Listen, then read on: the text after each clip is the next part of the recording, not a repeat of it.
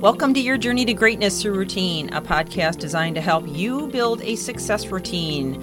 My name is Michelle Steffes, and I'm author of the book, and I'm excited to come to you today with more insights and ideas to accomplish your success routine because it's not the big things we do, but the little things we do every day that make the biggest difference. So let's get on with the podcast. Welcome back to this series on depression fighting habits or serotonin producing habits, however you want to look at it. Restoring your moxie. And we talked about what moxie means. It is, according to Webster's Dictionary, energy, pep, courage, determination. Synonyms are boldness, fearlessness, fortitude, grit, spunk, stamina, tenacity, valor. That's the goal of this series. And uh, whether you're looking at fighting depression or increasing serotonin, it's one of the same because when you are depressed, you are lacking in serotonin. So, we've been sharing some tips on how to do that, some out of the box thinking and habits that you can begin to adopt on your day to day to make sure that you don't fall into the trap of depression. So, we started out talking about not whining or complaining or, or keeping a diary so that you become very aware of how much you may be doing it so that you can begin to cut back and make a change do something different, totally daring, something you maybe always wanted to do or something you always wanted in your routine. You know, just start to step out and take bold steps and get accountability or whatever. Wear something flattering. When you look smashing, you feel smashing, even if you're on a Zoom call. Even if you're nobody even sees you, you feel when you when you dress good, you feel good. And you know, I get the whole pajama bottoms thing and all that, but why not do something different? Look, if you always do what you've always done, you're always going to get what you've always gotten. So why not try some new things? Try whatever works for you, okay? Um, and the next one I want to talk about is is engaging in something you're good at. So um, if if you have a particular skill level or or maybe you're a painter. I know I've worked with a lot of uh, clients in the past where you know they're they are they're an artist or a painter, and they they'll say to me, "Man, I haven't painted in so many years. I don't know if I still can." Bring it back on board. Make it a part of your ritual. Make it a part of your day to day. Do something creative. Anytime you have a creative outlet, it makes you feel amazing.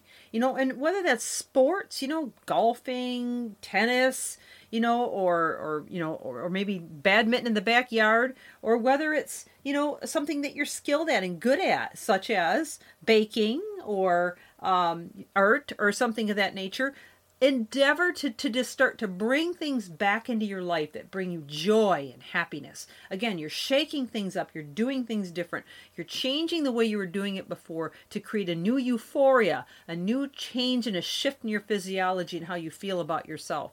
These are all things that you have full control of. You dictate your schedule from the moment you open your eyes to you close them at night. So you can add these things in if you're willing to exchange out some of the crappy stuff that's just making you feel in the pits.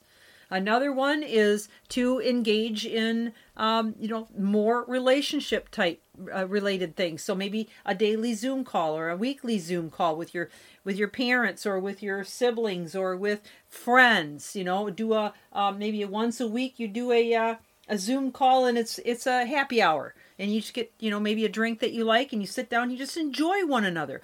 Start to put these things into your schedule so that you can begin to feel different, have something to look forward to, and begin to change how you are existing on a day to day so you're not just existing, but rather thriving instead. And then um, the one thing I, I have left here is to talk about getting more positive self talk into your heart and mind. Now, I know I bring this one up a lot, but I'm telling you something you will believe what you say about yourself more than what anybody else says to you.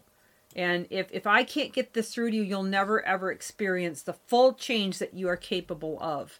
And we are all our own worst critics. And the one thing that'll happen is if you don't start to apply some of the suggestions I've already made, then you're just going to beat up on yourself every day. Well, I should have done this, or I should have done that, or why didn't I do this, or why didn't I do that? And I like what Tony Robbins says you're shooting all over yourself. And that's really what you're doing. You've got to, to line yourself up for, uh, um, you know, an experience every day that feels good to you. And, you know, and I get back to the word feeling, and some people, you know, just take it wrong. And they like, well, no, I'm supposed to stifle my feelings, right? I'm supposed to, you know, ignore how bad I feel so that I don't feel worse. I'm not talking about, you know, concentrating on bad feelings. What I am talking about is being objective enough about how you're feeling that you're able to switch your perception and kind of like get yourself out of your own skin, look from the outside in and decide how you can change that.